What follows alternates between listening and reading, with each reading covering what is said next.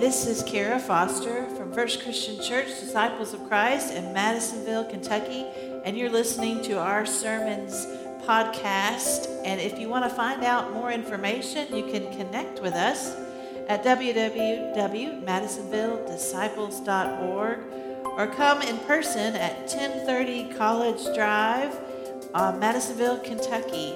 Subscribe and enjoy these podcasts. So, we are in our second week of a four week sermon series I'm calling Half Truths. When I say half truths, I'm talking about expressions that we often say to one another in Christian circles that sometimes fit perfectly and sometimes they just happen to miss the mark. And I've been inspired to do this by reading a book by United Methodist minister Adam Hamilton, uh, a book by the same name. He calls it Half Truths. And if you're really looking for a deeper dive into some of these sayings, I encourage you to check out the book. It's a short book. But this is certainly a different kind of series for me. In fact, I've never done anything like this before where I look at a phrase and then sort of work backwards and try to think about the scriptures and how it does or doesn't seem to fit with these sayings or expressions. And our expression last week was um, when God helps those who help themselves. It's one of those phrases that people often think is in the Bible that isn't in, actually in the Bible. And today's expression is the Bible says it, that settles it. Or maybe another way of saying it, or you've heard it said, is the Bible says it, so I believe it. So, about this sermon series, I gave a disclaimer last week, and I'm going to give you one more disclaimer this week before I stop with the warnings before my Sunday morning messages. Um, I'm aware that a Sunday sermon is a one way conversation. And I might share with you how I see it and you might get to the end today and think, I do not think that's a half truth. I think that's a whole truth, and I just see it differently. And if that is the case, I hope you know that is okay with me. It is our hope here that everybody would read and discern Scripture and study the Bible for themselves. And it is okay if you come to a different conclusion than I do this morning. But my hope in doing a sermon series like this is, first of all, that one, you hear something that speaks to you that either makes you think about something you've never thought about before, or you simply consider how God is speaking to you as you hear this message this morning. And I hope finally, at the very, very least, that you take a moment to consider the power of words and how they shape our world and our lives when we speak them. So, our phrase today the Bible says it, that settles it. Now, I happen to think this is a sort of tough one to do for a Sunday message, but I didn't want to skip it because this phrase, uh, or questions around this phrase, I think is one of the most common things people ask me about the Bible. People ask me uh, about this, about how our lives relate to Scripture, how we study Scripture. And this is a theological question that I get quite a lot, so I didn't want to skip over this one. For example, I really remember um, some years ago in my church in Tennessee, a teenager in my church, he came up to me one day and he said that he was upset because a friend of his had told him that our church was not a Bible believing church. The reason? Me. you had a lady pastor. And so he was upset. He was insulted by this, but he really and truly didn't know what to say. And even though I'm a firm believer that you do not need to attend every theological discussion you're invited to be a part of, that day I made an exception and I maybe gave him a list of some scriptures with women in the Bible and a whole Bible study for him to review and look into and maybe share with his friend later on. But the Bible says it, that settles it. On the surface, this makes perfect sense to us, doesn't it? The Bible says it. There is no other authoritative book for us as Christians. In our own tradition, the Christian church, disciples of Christ, Scriptures were considered so vital, so important, so central, so exclusively authoritative that they didn't even want creeds to be a part of our worship service because all we needed was the Bible. The Scripture, people to study it and discern for themselves, it was the most important thing. It's still at the heart of our tradition. I have devoted my life to studying Scripture. And as I get older, I continue to have more respect and awe for the power of the words that we find in this book, the good book. This book offers us timeless lessons and truth. This book shows us the ugly truth of humanity and teaches us about God's mercy and God's grace. It's a book that teaches us about salvation in Jesus Christ. I happen to think that if you didn't know any other story from the Bible, that if you just heard the story of the prodigal son, or the story of the man with two sons, as it really is, that Jesus tells this story about what God is like and how God loves and how God welcomes and how God forgives, I think that story alone could make you a Christian. I think of the story of the Good Samaritan, where Jesus tells this story where the two religious officials, they didn't get it. They didn't stop. But it was the heretic the religious heretic, the Samaritan, who stops and shows this man mercy.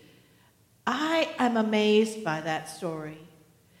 In the Bible, we hear the stories of Jesus the Jesus who offered forgiveness as he was dying on the cross, the Jesus who said, Love your enemies, bless those who persecute you. The Bible says it, yes. There should be no other definitive text in your life. This book has the power to shape us and teach us and claim us like no other. It's the definitive statement about God and who God is. But the challenge with an expression like saying the Bible says it, that settles it, is that it simplifies Scripture. It's too simplistic. It's almost like if you asked a surgeon who just finished surgery what, what they do for a living, and the surgeon says, I cut people open. Yes, they do that, but they do so much more. It's just a too simplistic view of what they do. Scripture is the Word of God. In this book, we hear the stories of God and the stories of our faith and the stories of our Savior. It is the authoritative text for our Christian life. But to just say God says it, that settles it, is too simplistic for me. What we have here in Scripture is 66 books written in Hebrew and Greek and some Aramaic. It is written over thousands of years in a different culture and time and place. And it began as an oral tradition and then became a written tradition. We don't just think we found the Bible digging it up out of the dirt as it came to us. As people of faith, we read Scripture, God's Word, and we interpret it and discern what it is saying to us in our lives. What is God saying to me when I read this text? And you know this. I know you know this because you have seen it. Scripture can be used as a weapon to hurt or a tool to heal. In Adam Hamilton's book, he mentions a really fascinating historical example of how scripture has been used in history. And he mentions an example of the late 1800s when the wonderful invention we call the toilet began to be installed in people's homes. That's right, I'm talking about toilets this morning. when toilets began to be installed in people's homes, it didn't take long for people to say, I'd like to have some toilets at my church. And suddenly, suddenly, you know, no more outhouse runs during the Sunday sermons. They wanted toilets in churches. But suddenly, there was a rash of ministers across the United States that were preaching on Deuteronomy 23, verse 12. Now, I'm guessing you do not have this passage memorized. If you do, I'm impressed. But this is what Deuteronomy 23, 12 says. You shall leave a designated area outside the camp to which you shall go. With your utensils, you shall have a trowel, and when you relieve yourself outside, you shall dig a hole. Now, there are more details. I'm not going to keep reading. I'm going to stop right there. You can fill it in with your imagination. But it ends, it ends by saying, Therefore your camp must be holy, so that the Lord may not see anything indecent among you and turn away from you. All kinds of American preachers who probably, one, did not like change, or maybe two, did not like spending the church ministry budget on installing the toilets, preached that it was wrong to have toilets inside of churches. Now, of course, now we see it as a ridiculous oversimplification of Scripture taken out of context. Perhaps even a more serious and a more disheartening one is for us to keep in mind that there are over 200 scriptures in the Bible that Christian slave owners could point to as proof that God ordains and supports the institution of slavery and that there was nothing wrong with owning another human being. Even if they somehow brushed over the idea of the huge story from the book of Exodus of God freeing the people from slavery, even if you brush over other examples of scripture like Galatians chapter 3, verse 28, there's no longer uh, sla- uh, male or female, Jew or Greek, slave or free, for all one, united in Christ. They pointed to all kinds of examples in Scripture. Ephesians 6 5, every slave owner uh, knew it. Slaves, be obedient to your human masters with fear and trembling and sincerity of heart as to Christ. So, today we find this notion and reading of Scripture to be ridiculous. Why? Because we interpret these passages within their context, their culture, their time, and their place.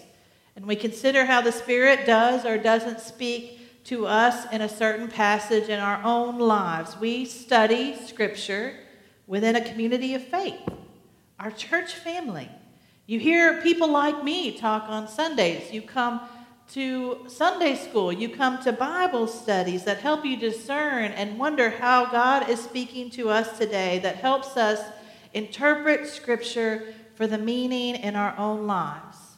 One of the great things, the important thing about studying Scripture with others in a Sunday school class or a Bible study is that it keeps us all accountable from our own agendas and our own biases. We can challenge one another, we can grow with one another, we can learn from each other. I love that about studying scripture. In fact, that's why I'm giving a little plug for 945 Sunday school classes.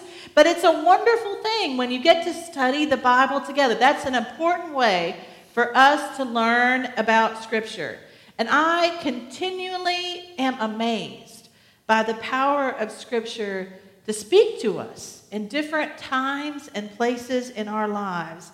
Suddenly, a passage we've heard the same way our whole lives, suddenly we hear it differently and hear God telling us something new we haven't heard before. This is why to just say, the Bible says it, that settles it, oversimplifies this powerful and beautiful and sometimes complicated text. The Bible says it, that settles it, doesn't give us a full picture of what it means to truly study Scripture, to wrestle with it, to pray over it, to listen, and to hear how God is speaking to us in our lives. As Christians, we read the entire book through the lens of Jesus. He's the glasses that we put on in which we interpret the entire biblical text. The Jesus we see in the Bible is one who sometimes he pushed back against the law and the interpretation of Scripture in his day, and sometimes he seems to double down and take it even more seriously. God showed us the very nature of who God is in Jesus Christ. He was God with skin on. Emmanuel, God with us. That's what we proclaim as followers of Christ. As the Gospel of John says, Jesus is the Word, and the Word became flesh and dwelt among us. He showed us with his very life and death and resurrection of who he is, of who God is. And so that's why, and I know I'm getting late to getting there, but I'd like for you, if you have your Bibles handy, to turn with me this morning to Matthew 22, beginning in verse 37. And I didn't want to miss this opportunity of talking about this half truth, to talk about this truth from Jesus. He says, You shall love the Lord your God with all your heart, with all your soul with all your mind. This is the greatest and first commandment. And second is like it you shall love your neighbor as yourself. On these two commandments hang all the law and the prophets.